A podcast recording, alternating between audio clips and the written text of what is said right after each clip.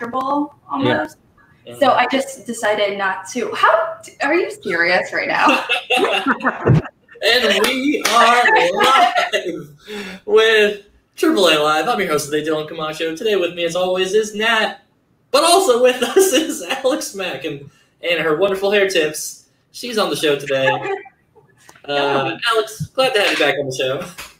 Man, I'm super psyched to be here. This is, I feel like, not even kidding, this is like the most exclusive show to get on.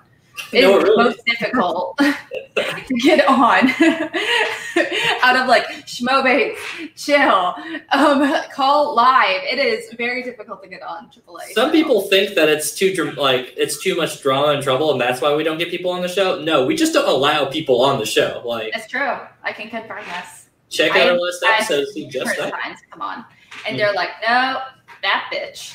Yep, this is VIP territory. We're definitely losing our restrictions because, like, before you had to be an agent, and we're just like now we're just like letting anyone on.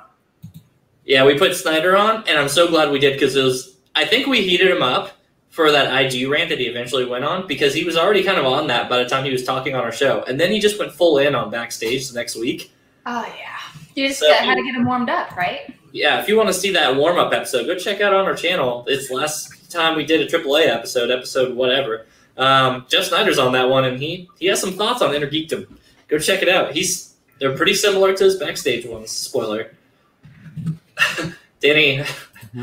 uh, it's true. I'm on cue for the next five years. Danny, you're you're on that list, buddy. You, Dan Murrell. I mean, a lot of people are on this list. We'll get him on eventually. Would you imagine we get Murrell on after we fucking dissected him and everything?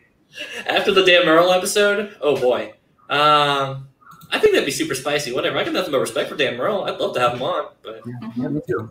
But he's on the list. Sorry, Dan. Um, so anyway, on today's show, we are going to be breaking down Brendan Meyer in a full-on, super geeky triple A analysis, as always. Um, we're going to talk to kayfabe with Stacy Howard, and we are also bringing back perception versus reality to start the show off. And we're going to be talking about some trades that happened recently. Before that happens, Nat, what does AAA Live stand for? Oh, AAA stands for Amish Accounting Academy. if you want all of your numbers crunched by people who don't use electronics, you come here to AAA Live and make sure that you have all that stuff locked down pat. They are the cheapest by far, and they will get you the best price on any farm labor or land in the West Coast. Anyway, that's our plug for Amish Accounting Academy. Uh, let's get into. I'm an impressive podcast host to pull that off. Humble brag. Um, let's let's get into perception versus reality. So, Nat, you want to explain this concept of a show? We haven't done this segment in a minute. Yeah, it's it's been a while. So basically, perception versus reality is where we take what we consider to be the general consensus on something, and we we try to like pick it apart and try to like give our perspective on it and talk talks about how it is or is not reality. Mm-hmm. So a big a big perception that's going around right now is after I think the biggest trade that happened more recently was the Ethan Irwin trade. Um, Boy, yeah, and that's that's a spicy one. People seem people pretty sure that anything trading Ethan Irwin is a, a pretty poor trade. But let's let's break it down. What do you think, Alex? Yeah. I'm going to pass it to you. So Ethan Irwin trade total bonehead move by Robert Meyer Burnett or not? okay, so when it comes to this trade, we got to get the whole picture. Um, so obviously, it's not just Robert Meyer Burnett. He's not just being like, "Hey, you want Ethan, one of my star players? Want him? Give it up for free. What's up? you get a competitor. You get a competitor." um, so he traded them for rook for rookies, um, uh, Jader uh, Paremo, and I can't remember who else. I'm sorry. And Ken Napzok. Okay, so he he's not a competitor, obviously, um, but it was actually kind of smart on his part because he didn't have a Star Wars competitor on in his faction at the time, so that was pretty smart. Unless someone magically wanted to take up Star Wars in like a day or a few weeks, which feels like a day as far as training goes. Um, so he gave up his star competitor to the usual suspects. Now, I I, but also uh, he first round pick as well. First round pick as well. So he's planning for the future. So I definitely feel it's very heavy risk, sure. But also on top of that, I do think it was honestly, I do feel like it was a smart uh, play on uh, Rob's part. To be completely honest, I love Ethan Irwin. He is 100%, you know, one of the like the top five competitors in the game right now. Mm-hmm. Um, it, you know, he's just, uh, you know, Rob's just feeling a little, I don't want to say greedy, but he's feeling a little co- extra confident, especially given his standings, his faction standings right now. And there's like, at the time, there's, he didn't have anyone in the, he can't really go much higher essentially without several people in, um, in the singles as well as Star Wars League. So he was needing those competitors. Right. Nat, what about you, man? I don't know. If you're telling me you're trading Ethan Irwin for anything less than another top 10 competitor, I'm likely to say you're crazy for it. Talk me off the ledge. So here's the thing. Coming into this, I was set on Robert Meyer Burnett winning the trade. But then you you started telling me about these rule changes and everything about how players – managers can keep like four players on their team. They can sign up to four players on their team. Yeah, yeah. So in recent news, so if you haven't caught Sen's episode today, uh, Harloff had announced during the Sen episode that some changes to the upcoming draft for the following year. And this is not super set in stone just yet. This is him spitballing it, but he seems pretty sure of it.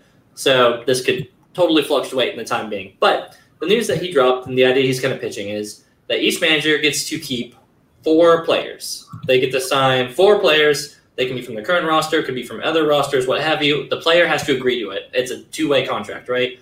So yeah. let's say Gucci wants to keep Murrell, Roca, Ben, and Riley. He can sign all four, lock those four down, and then it's all draft for the rest of the stuff. Everybody is open from then on. Um, if you haven't caught Sen, no big deal. That's pretty much the gist of it. So that also means that if a player wants to be able to switch factions, let's say Dan Murrell says he wants to not work with Gucci anymore, he can talk. He can talk with other managers, and he can be one of these four sign agents that that manager uses. So, why I think that this kind of makes or breaks the the first big two draft trades and the round one picks for Ethan Irwin is because it feels as though there's like 30 something players off the table at this point now for the mm-hmm. draft. If you think about it, there's eight or nine fact I forget how many factions there are. There's nine factions, so each team they got four, and that would be 36. 36. So 36 players are off the table immediately before the draft even starts. Now, that's not to say that those first round picks aren't still super strong. They are. Um, having two of those is still good, but it's definitely not as good as it was before. Before, you had two top 10 competitors right off the bat, guaranteed to you with this. Now, you're talking strong rookies, 36 and ranked down and below. That's a much different trade to me. Um, and I don't know, throwing away Ethan Irwin, who we, we can't praise enough on this show. We love him here on that, on AAA. Um, you know, Ethan is is just a is a monster of a competitor. And if you told me, all right, is Ethan worth to a 36th and 37th ranked player? Yes, easily. Um, that's kind of where I'm at now. Now, before that news, I actually was on Rob Myburnett's side. You know, I mean, if we're looking at this season right now, not only is he getting a lock in um, Star Wars division, you know, we've still yet to see how um, the singles division will work with tournaments coming up and Irwin just short of a title shot. I think he still needs to play Roca to figure out who's number one contender there. Um, you know, a lot of this season is left to be in limbo because of quarantine. So maybe planning ahead for that next season is pretty smart. Having two round one picks is sweet. I don't know, man. 36, 37, 38 players. If you give me four or five of those players, I don't know if I'd give them up for Ethan Irwin now. Yeah, let me give you my thoughts. Like before I had this new information, like I definitely think that Robert Burnett won this trade because one, you're getting a decent player in Jader. Number two, you're getting a, a very strong Star Wars competitor in Ken, who has a really good chance of winning the tournament. And three, you're getting two first round picks in in 2020, 21. So yeah. like that, that is huge. That's a leg up on every other fashion in the league. So I, I think it was it was definitely worth it to trade one player, no matter how good he is. Like we know how good Ethan Irwin is, but he is prone to mistakes. He has lost in the past, so he might not rack up as many wins as you would expect. Mm-hmm. Whereas, whereas I think um, Jader and Ken have their Jader's kind of new. Like he's he's going to be given easier opponents whereas Ethan Irwin was a, a top tier competitor, so he's only going to be facing elite competition. Right. So I, I think in thinking about it that way, then Robert Meyer definitely won that trade, but like this whole this new information definitely weakens the first round pick for me. Mm-hmm. I don't think he won, but I mean I think it's not as strong as it was before. Right. Alex, we've been doing a lot of fantasy trades and stuff recently in our in our one of I'm sure probably many of our fantasy roster trades. Uh, our fantasy. So I don't know if you're in this position. Here's what here's what I'm going to ask you, and then we'll start to wrap up this perception versus reality. You're in the position Robert Meyer Burnett is. You have Ethan Irwin drafted, and you say, "All right, we're going to run this fantasy league back next year, and I'm going to trade him up." Do you make this trade? Um, it, I, I, again, I, I, would want the full picture. Mm-hmm. Um, it really just depends on the circumstances. Uh, in 95% of the cases, if of offers, you know, I'm likely to say no, but you never know. It, it, I would have to look at my complete faction and what what leagues are playing at the very beginning. Who knows? Maybe teams and singles aren't going to play for like six, seven months. You know, I mean, we, we don't know sometimes. Maybe the first few tournaments are going to be specific to IG and Star Wars uh, leagues that he is not going to be competing in at all. So he's just going to be a sitting duck. You know, I would hate for um, you know, I would hate for my competitors to kind of feel like uh, they're not getting the attention they deserve, or that they're not getting. Uh, they, they feel like their skills are going to go to waste because they're just waiting for things to happen. Now, that's to say, uh, you know, obviously it's just a matter of time until they play. So why would you trade him anyway? You know, I totally understand that. But same time, you know, how much confidence do I have in them and their abilities uh, to not only play as, as, an individual, which I, in Ethan's case, 100%, I do have every confidence. I am still very curious about Ethan's ability to play with another team because we haven't really seen him play really great with a team yet. It's true when he played with Janine, they were good. They weren't great.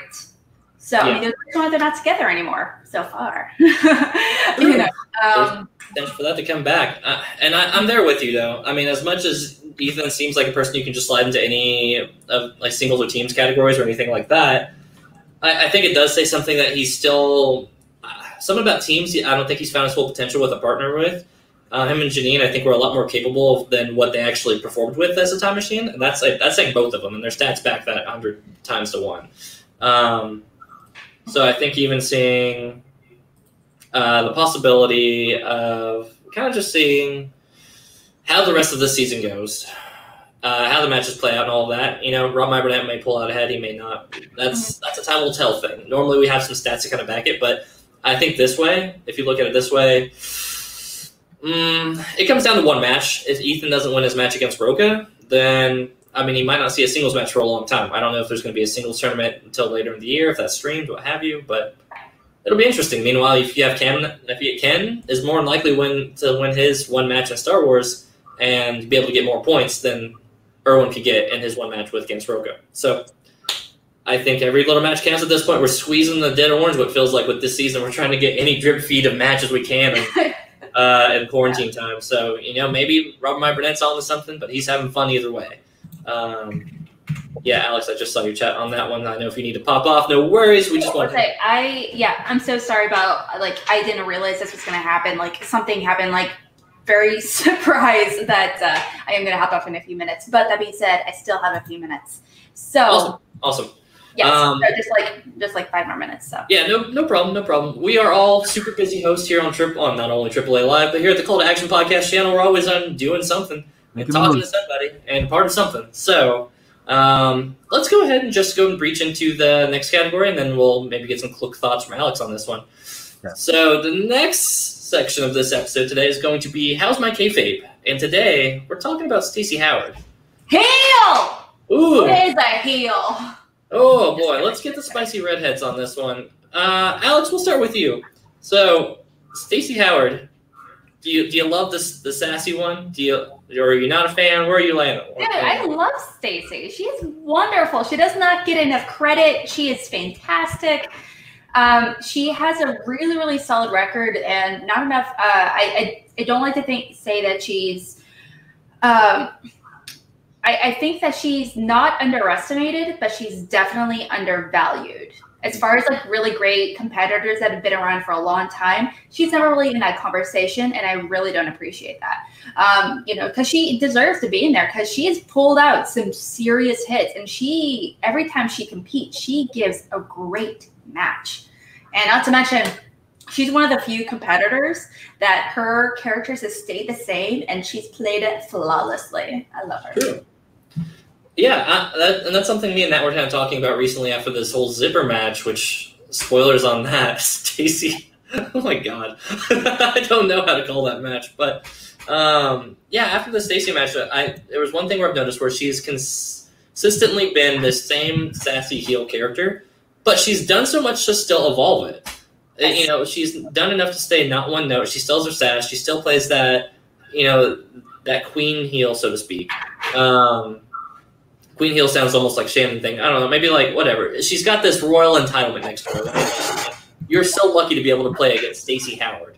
You And- should. Yeah, absolutely. Right, and you're absolutely right. She is just this random stone cold killer in matches. Like, the way she is able to really puzzle piece the answers and I, I, I do understand like both kaiser and roxy they were fantastic managers you know when it comes to this match um, you know and i am kind of curious uh, how we are going to look back at this match you know because she's destroyed riley she's destroyed mark ellis two prior singles champions and people still don't really talk about her how she's a great competitor she And beat Zipper the next day. lucky. I said she's yeah, Dan Murrell, how she's lucky, how she's able to like pull out these answers out of nowhere, out of thin air.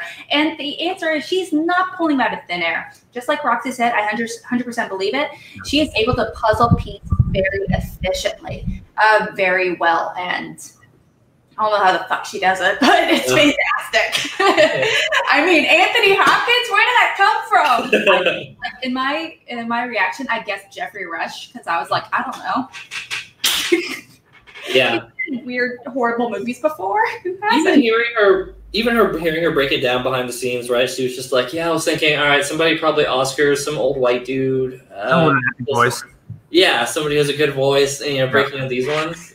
Like, I don't know, man. There's, I, I love that there's still. She manages to still be one of those genuine characters, right? One of these Dan Murrell, Bibiani people who tend to be relatively themselves while still being able to play the character as needed. Like Stacy, I think my favorite part about her as the heel is that she is not. She's not perfect, and she knows that Yes, but she totally just leaps into the imperfectness that she is. Like when she doesn't get a or when she gets a question right and she totally doesn't know it, she doesn't even try to play it. She's just like, "Oh my god!" Like, it feels so genuine and real. Honestly, she it's right?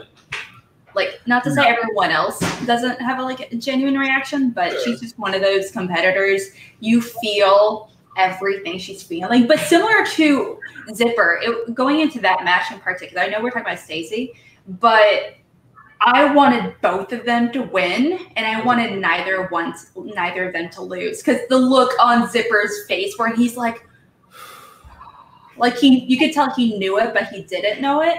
At the same time, where it's, it, you know he's he, he and I remember messaging him right after, and I was like, "Oh my gosh, that was amazing and everything." And he was like saying, "Yeah, I'm still kind of beating myself up about it because I knew it. it was Yeah. right there. It sucks."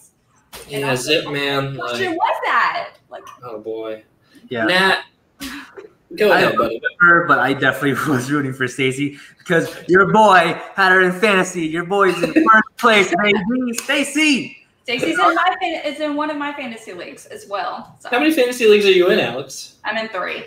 I knew it. I was gonna say three, and that's that Stacy Howard instinct. I just knew without having any knowledge on it. Yeah. Um, yeah, Yeah. no, Trying Stacy, to- Like, Ugh, there's so What's really interesting about Stacy though is I think that some of that genuineness a part of is actually really effective in her heel play though because you said something earlier where you know everybody feels what Stacy feels in that room like and I think that does actually a lot to keep people tense and kind of wound up and whenever she doesn't know a question like it's not the Ben Bateman guessing game with her like you're generally like on your edge of your seat like oh my god I hope she doesn't know this question and like I, I think that shows so much yeah if you need to bounce girl he's like faking a guess or something. Is it what? Where he's kind of pulling that little moment or something like that. And with Stacy, it, it's real though. Mhm. Um, So, but again, I am kind of curious of how we're going to look back at this match, um, especially. Also, by extension, why was Zipper able to play her, considering her record? I don't know. I think they've kind of had this slowly building rivalry at this point, and I think as singles competitors, they're of similar tiers. Their records don't line up, but he's yeah. in singles, he's still up and coming, and she's one of these vet players who's middle yeah. lane, so they usually tend to build those. Yeah. At the same time, he's not. He's a. He's uh he played last to see last season. He only played one match that he won, so he's right. technically was one and zero. Oh. Mm-hmm. Um, but before that, he played in teams and he was in IG. So uh, I'm kind of really just doesn't line up. It's kind of an unusual pick. Sounds like conspiracy but, going on here. Hmm. No. Conspiracy talk. On that note, I should probably head out. All right. Thanks for joining us for the time, Alex. Yeah. Thank you, Thank you so much. I'm so sorry. I had to cut this short. I love you guys. I'll love talk to you guys later. Love you. See you soon. Okay, so I have a lot to say about Stacy Howard. Yeah, yeah, go ham, buddy. Um, I think it's really good that she's a heel, but like, there's like a the most common type of heel to me is the heels who you love to hate, and I don't think Stacy is that. I think Stacy is a heel you can root for, in that she lives up to her nickname, her moniker, Sassy. Like you love to see her. She just has so much charisma that it just pops on screen, and I think she would actually work as a babyface too because she'd be the the plucky underdog. But she's not. She's a she's a heel. She likes to just trash talk, and she's has some some of the best one liners I've ever heard on the Schmoedown. And yeah, I mean, how could you not like Stacy Howard? Like every year, I I want to draft her in fantasy. I think I've drafted her three years in a row, maybe. Mm-hmm. Because I do think she's super underrated. She's under, under undervalued, as as Alex said. Um, yeah, I mean, she's taken out some of the some of the biggest names in the Schmoedown, and I think that's a credit to to her and her how I think being the underdog and pulling out those miraculous wins is a huge part of her character, and that oh, yeah. makes her like one of the most fascinating people to watch. Yeah, Meg's made a really interesting or a really strong point as well. Stacy is hard to bet against, but also total utterly unpredictable. And yeah, man, Stacy is the what like if you have all the Schmoedowns on on a betting board, right? If there's like a Greyhound race of Schmoedown competitors, she is probably ranked one in the wild cardist most random odds one that you give possible because the odds seem to be stacked against her in most of her matches. But the fact that she's capable of taking out anybody of any caliber on any given day, like that, she has that top ten quality to her, right? Like on any given Sunday, she could win. Doesn't matter who she's against. Definitely. Um, and still, but the consistency says a lot for her to, you know, on her ranking and placement with everything. But that all said, I, I completely agree with you. She is definitely one of these competitors who, if they turned her face um, it would be an easy turn for her because it's she's a, such a likable character. She's one of these heels that you don't want to you don't want to hate and you don't love to hate her, but you do love the sass that she puts out there and lets it just still stay in character and stay genuine to herself. And I, I think this has to be something really natural to her as a person. As I mean, uh, yeah, if you've seen say seen any of like any of her other content, obviously you know that this is not too far off from her yeah, it's it's perfect. Like what she's done with the character is taken just far enough to sit here and play heel, but be this like desperate damsel in a match, and then you feel tense because they you don't know if she's gonna win them like get this question or not, and it's just oh, it's always just very interesting. I remember thinking like Stacy has some of the most interesting matches of all the Schmoedown history. I think. Yeah, Brian says in the chat she's undefeated against Marks in the tournament. Like, like that is a cheesy feat to beat Mark Ellis and Mark Reilly. Yep, it's it's insane. She is the bracket buster queen. She is the Mark Slayer. She is Stacy Howard, the sassy one. For the record, I had her winning both those matches, so I'm like Nostradamus in this bit.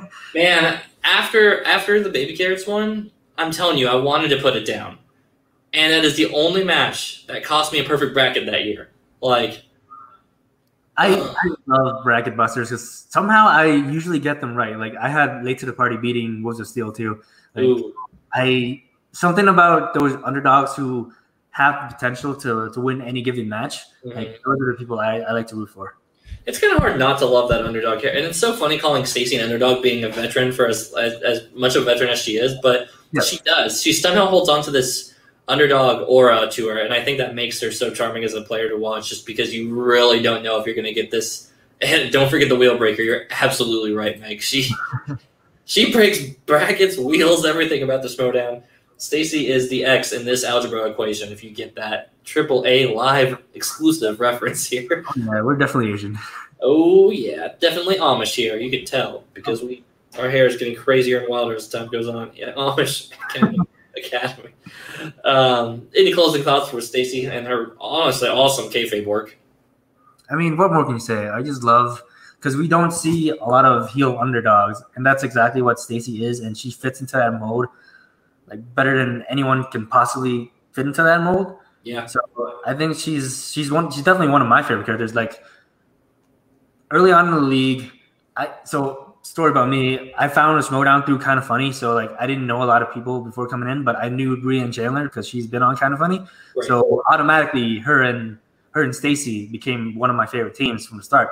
So I've, I've been locked in on Stacy Howard from the start, and she's only gotten better. She's only like gotten more comfortable in the Schmoedown. So I mean, you'll have to see it. Oh yeah, um, yeah. I mean, closing on Stacy, I think that you nail it just right. There's Whitney is another heel underdog. Yeah, good point. Yeah, I'd give you that. Um, one of these people who it's just interesting to see that dynamic, and I think that she's definitely one of these rare um, personalities in, in the kayfabe scene for Schmoedown that lets it continue to grow, continue to be breaking just champ heels, champ uh, faces, facing off all the time, and then you just have the rookies trying to figure themselves out. I love these ones who are just in their own little specific niche, and I think that's why we had to give this moment to make sure that Stacy Howard knows that that character work is recognized and that she's a shining star in there, not to be mixed up with Rachel Silverstreet. Um, but yeah, I mean, I guess without further ado, we're just about done with the show. Oh wait, we've got to talk about Brendan Meyer. Uh, tell them about Competitors Corner, Nat. What's So- this? Competitors Corner is where we break down a competitor's strengths and weaknesses, and we basically create a guidebook on how to beat them. hmm And today we are talking about Brandon, Brendan, Brandon, Brendan, Brendan, Brendan, Brendan, the Kid Meyer. Um, fun story before we get into this, actually. Brendan Meyer and Chandru, I'm going to nail both of them on this one, are actually about 95% of the reason why this show exists.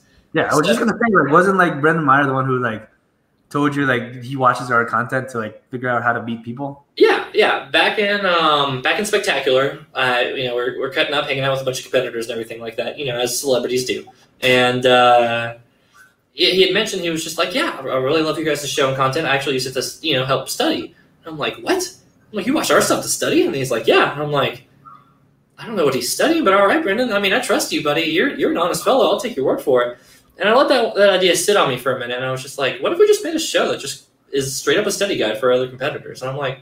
Brendan Meyer, you genius. Chandru has also mentioned that point separately at a different time as well. He agreed with Chan- uh, Brandon saying, "Yeah, hundred percent. Like your guys' stuff is actually really good. You're covering up to date stuff, but the little nooks and crannies, that constant updates, it always kind of helps us study." Um, that's very much paraphrased. Chandru can quote me on that later, but yeah. So they both kind of un- unintentionally inspired AAA Live to make it what it is. So, Brendan, honorary AAA Live um, inspirator, founder, co-founder, whatever. I don't know, whatever. Let's get into this breakdown, though. Sorry, Brandon, we're gonna break you down. Um, so let's pull up stats from the one and the only wonderful Megan McCurley, also already in chat. Shout out to Megs.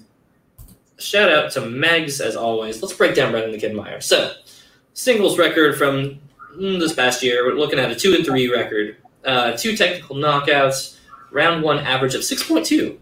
Perfect rounds, one out of five. Uh, round two average after round two. Strong points in this one. Twelve. Uh, general averages after round two on that. That's pretty darn good. Um, we're looking to steal accuracies. Round two chooses to defer. This one is the more interesting stat to me. Even though it's only out of two matches that he's had to go to third round, both of those matches he gets to two, three, and five 100 percent of the time. Obviously, his Shazam stats are a little bit better, but let's let's talk about what we take from these stats right here. Nat, what are your first impressions looking at um, his stats over the season? I think it's really interesting that his round three accuracy and perfect. For someone who technically has a record of two and three, Mhm. That sorry, here's a bit of an echo. I'm looking up. I think that it's it's weird that he's someone who, who's been nailing his round round three questions so so accurately. I think that uh, he obviously feels more comfortable with Bibiani competing in teams than Shazam. Mhm. So I think that's that has something to do with him being relatively new and he's a fan of the league. So he. I think nerves might play a factor when it comes to singles. When you have Bibiani, it's it's a lot easier not to be nervous. So I, I definitely think that uh, his strength is in teams. Yeah, for sure. I mean, I think Brandon definitely suffers from two things. He's definitely still suffering from rookie syndrome. I think even now, where he just he's a solid competitor through and through, but he kind of lacks that confidence piece, right? And I think that's why you start to see a drastic difference in his performance level in singles versus his team's record, where we're looking at teams in Shazam five and one. Obviously, Bibbs can contribute to some of that, but looking at just Brandon's stats separately, seven point eight. I mean, he's up almost a two point difference in round one. Uh, two more perfect rounds than his singles performance. And his round two uh, percentage goes up. Yeah, I mean, only like 2%, but every percent matters. He mm-hmm. only improves as a team player under somebody that he can kind of bounce with, right? So if he's drifting with Bibbiani, he has that confidence there. And you can tell he's performing at a better level. Like, this is, it's very much a difference between here's where he's performing and here's his potential. And I think he inches closer on that team level with that comfortable factor of having Bibbs to riff with. I also think that the record doesn't necessarily reflect his stats because he kind of has what I call Chance Ellison syndrome. Now, the problem is he's two and three, sure, um, but we all know how good Brendan Meyer is. So he's his matches are top tier players. He's usually playing top ten competitors now at this point. And of the top ten competitors, I mean his percentages is usually he's about the tenth player, right? Out of the top ten. We'll have those stats pulled up on another slide but he's like right at tenth. Um, so it's interesting to see that he's consistently only been playing playing competitors that are statistically better than him off the bat. Um, and I do think that that tends to hurt his record overall. I mean, if you think of some of his losses, he's lost to Dan Murrell, he's lost to Ben Bateman, and he's lost to Oyama. So, I mean, you know, what can you say about those losses other than that? Your losses against all three champs. Um, but yeah, so that's that's kind of the quick breakdown on this. Um, choosing to defer in round two, I think that makes a lot of sense for him. I think he's something I've mentioned to you off screen. Uh, Brendan Meyer's a smart player. I, I, think he's one of those tactical players. He wants to be a strategist, and he wants to see how many points he can get away with by skirting on round two. If he needs to break down a multiple choice, he's one of those strategic players. He's not really a momentum player. You know, he's all right. Cool. I know how well I can do. Let me see how much I can I can get by on if I need to miss a couple points. Um, his only losses are champs. You're absolutely right, Brian. And not only that, they were champs on their run. Uh, he lost to Oyama on Oyama's run to the belt.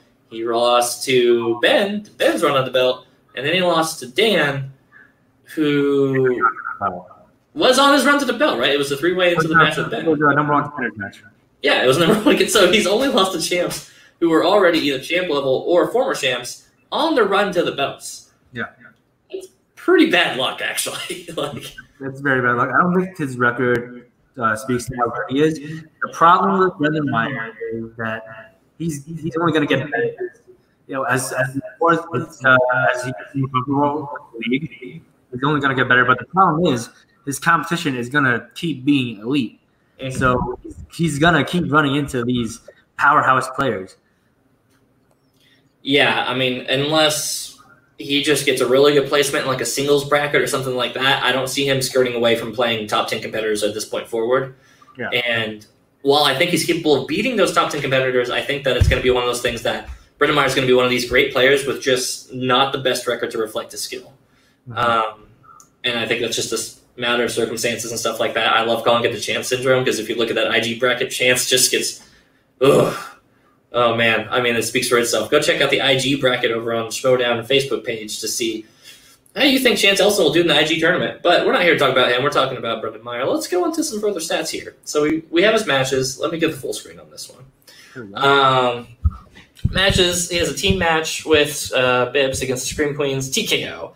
They have their match against the Movie Guys, which is criminally underrated. Go back and watch that match. It is probably the best match of the tournament. Nail biter beats the movie guys, goes against Odd Couple, another killer match, properly, you know, build though, beats the Odd Couple, plays the Looney Bin, crazy close match, beats the Looney Bin, plays the family, we don't talk about it, plays against the Founding Fathers, loses to the Founding Fathers on this one. So again, champs defending their stuff, and uh, most of your losses being against Dan Murrell, I won't hold that against uh, Brandon Meyer on this one. Um, when we get into the real meat and potatoes here, let's get into the, the strengths and weaknesses, right? Yeah. So, Yeah. st- strengths, I mean, they're looking pretty solid. Strengths for a top 10 competitor, you're probably going to have 100%, 90%, is maybe a couple 80% on the bottom. That checks out for him. Oscars, 100. Horror, animated, drama, sci fi. Nothing below 80% accuracy. So, four out of five times he's getting almost all these questions right. Sometimes he's getting all of them right. Um, Mhm. We look into weaknesses, and this is where it really starts to break down where he ranks against other top 10 competitors, I think. Now, he's commented before saying that he's actually pretty good James Bond, but he just got a bad batch of questions in his match against Ben, I believe, um, where he got 25% on the James Bond one. That comes from pretty much just one match. Directors, Festival Darlings. Festival Darlings is a pretty hard category. Yeah. But then we get into action, adventure, and comedy, which are, I mean, naturally broad ones, so they're they're going to be tricky. Even Team Action hasn't even excelled in action adventure all the time. Um, but yeah, having fifty percent, twenty five percent, seventy three percent is about right for weakness levels. But you don't want to have too many more lower than that, and seeing a couple more categories drop below that really starts to shows the crack in the armor of a top ten player, right? Yeah, I would like to go back to earlier when we were talking about his his stats, his round two stats. I think it's really interesting that he he gets it mostly right when he doesn't go to multiple choice. So to me, that says that he what he knows, he knows really well, and the things he doesn't know, he just he just doesn't know. Mhm. And I think it's reflected into this his strengths and weaknesses because like his strengths, he's doing really good in them. He's doing he got 100 percent Oscars in horror. Uh, but his weaknesses, especially for a top 10 player, are very glaring. Like you don't you don't often see a top 10 player get 25% of any category. Nope. So yeah, I, I think that that speaks a lot. To, like his strengths are strengths, but his weaknesses are very glaring. And if he if he's gonna keep winning going forward, then he needs to patch those weaknesses up. Yeah, exactly. Um, if he's wanting to be a top ten competitor and competing with the top five, so to speak, I mean, we, if you go back to our previous episodes and see any of our other episodes talking about top ten competitors, which is almost exclusively what we cover, um, you'll see that the percentage levels are the lowest you'll see is maybe like a seventy percent, maybe a sixty-five, right? Nothing below fifty. And yeah, Brendan Meyer is one of these people who who, which is funny. Like I would say, he's is really, really well rounded. He's definitely a round one player. He excels in round one. We see that with his performances with Shazam and everything like that. But he still has some pretty big glaring weaknesses when it goes into the depth of it. So, yeah, for now, he's going to be one of those ones where if you're playing him round two, he's going to choose to defer. I I think that makes sense for something with his playstyle. If he knows that he has more weaknesses, um, making sure that the opponent goes first, so they maybe take a weakness off the wheel, and then he can only spend nothing but strengths. Yeah. I think is probably the strategy play he has in mind in that. So if we're talking strategy, guys, and you're playing Brendan Meyer, and you are ahead on this one, my man Chandru in the chat coming here to distract me. I love you, buddy. Let's get your comment in here. Thanks to name honorary co-founder. My Asian parents would be proud. Chandru, God bless your soul. I'm so glad you're here. We're talking Brendan Meyer. You just stay tuned, buddy. So, yeah, Brendan um, is going to be probably one of these players where if you're ahead of him in round two, you want to make him go first because he does have enough glaring weaknesses where if he spins wrong, you probably just win the match off a bad, off a bad spin with him. Now that's true for a lot of competitors, but his round three averages are solid enough where you probably don't want to sit here and be playing the round three game with him, right? I mean, he the times he's played round three so far in singles, he's 100% in all three questions. Crushing it. So, yeah, you don't want to touch him in round three. You want him to have a terrible round two and either knock him out or just outright just be far enough ahead where you can just get your two and your three called a day. Yeah, definitely. I think that uh, Brendan Meyer is like one of those players who who knows what his weaknesses are. Like he, even if he watches our show, I think he knows like where his his what his strengths are and where his weaknesses lie. And I think he's he's definitely only going to get better. Like I said, the only problem is he's going to keep facing elite competition. So I, I definitely see some some wins in the kid's future. I just I, I just don't think it's going to be an easy road. No, yeah, definitely not. Um, I think it's an uphill battle for him, and not to say that he doesn't have the talent or the potential to be winning these matches. He absolutely does. Yeah, he's he's so good. He's so knowledgeable. Like like Yeah. I, I was on the episode with him on Chill, and he was talking about how he being on Throne changes the way he watches movies, where mm-hmm. he actively seeks out movies that he thinks would be asked in the Schmoedown. Like he rewatches them. So I think that he definitely has a mind for the game, and he's. It doesn't surprise me that he's a strategy player because he was a fan before he started playing. So Right. I, I definitely think that he's he's uh, more strategic than emotional player than Mhm. some of the other player, other players that we've covered in the past. Right. Yeah, and definitely if you're looking at his strengths, I think a conversation here before we kind of wrap up on talking the strengths weaknesses side of Brandon is, you know, something I, I thought about before. Oscars, horror. Oscars is probably a passion thing with him because you know he's he's an actor and you know he probably just enjoys the concept of that as a whole. Horror and fantasy sci-fi are and dramas are, things that he acts in. I mean, from what I can see on his IMDb page that we peeked right beforehand, these are things that he's generally invested in, and I don't think it has to do with just him being a Bibbs fan and being a partner with him. I think he just truly has a passion for these genres. So I think if you get stuck with um, him rolling a strength, sure, I think that if it's a strength, it's strength. But you really do not want to land on having him get horror or Oscars or something like that that are passion prof like that ones of his. You know, these are ones that I think that he for sure is going to be coming back into and always want to get on it. Uh, I might want to double check on Brendan's round three stats. Um, Master TT against round three against Video Drew. Yes, we noted that before. Uh, Chandru there. So a big thing with that is that we look at the past 365 days. So uh, beginning of January last year to that one. Um, I'm not sure if that match falls in with him and Video Drew, but we'll double check on that just to be sure because I remember mentioning right beforehand that he couldn't pronounce Taika Waititi's name, but he knew who he was talking about. We definitely talked about it before going live. Right. Um, but good point on that one. We'll double check on that one to be sure. But either way, his round three accuracy, other than that, is super solid. Um, never mind. You're only doing the last five matches. Now we got you, Changer. It's all right. Uh, anyway, so yeah, his singles matches speak for themselves. He plays against Oyama on Oyama's run to the belt. Plays against Woody Seibold, TKO, TKO's Howard, who we just got done talking about. That's not a big. That's not something to be slept on either. Loses to Bateman, loses uh, against Murrell by the time it's all said and done. So, just a quick recap, Nap. Let's um, let's hit. Let's go over the accuracy. So we're playing him in singles. Mhm. Round one. If you get seven, on average, you're you're ahead. You want to get that seven. You want to get that eight. I mean, you always want to get at least a perfect round in an ideal world, but Yeah, the key to winning is get as many points as you can. Right. Who knew that at the end of the day, the key to winning is just getting questions right, guys? So, no, but for real, I, I think round one is more is the most important to be ahead because you want to have control of being able to have him spin first. Because round two, he he has those glaring weaknesses that are going to show way more in round two than in any other round, right?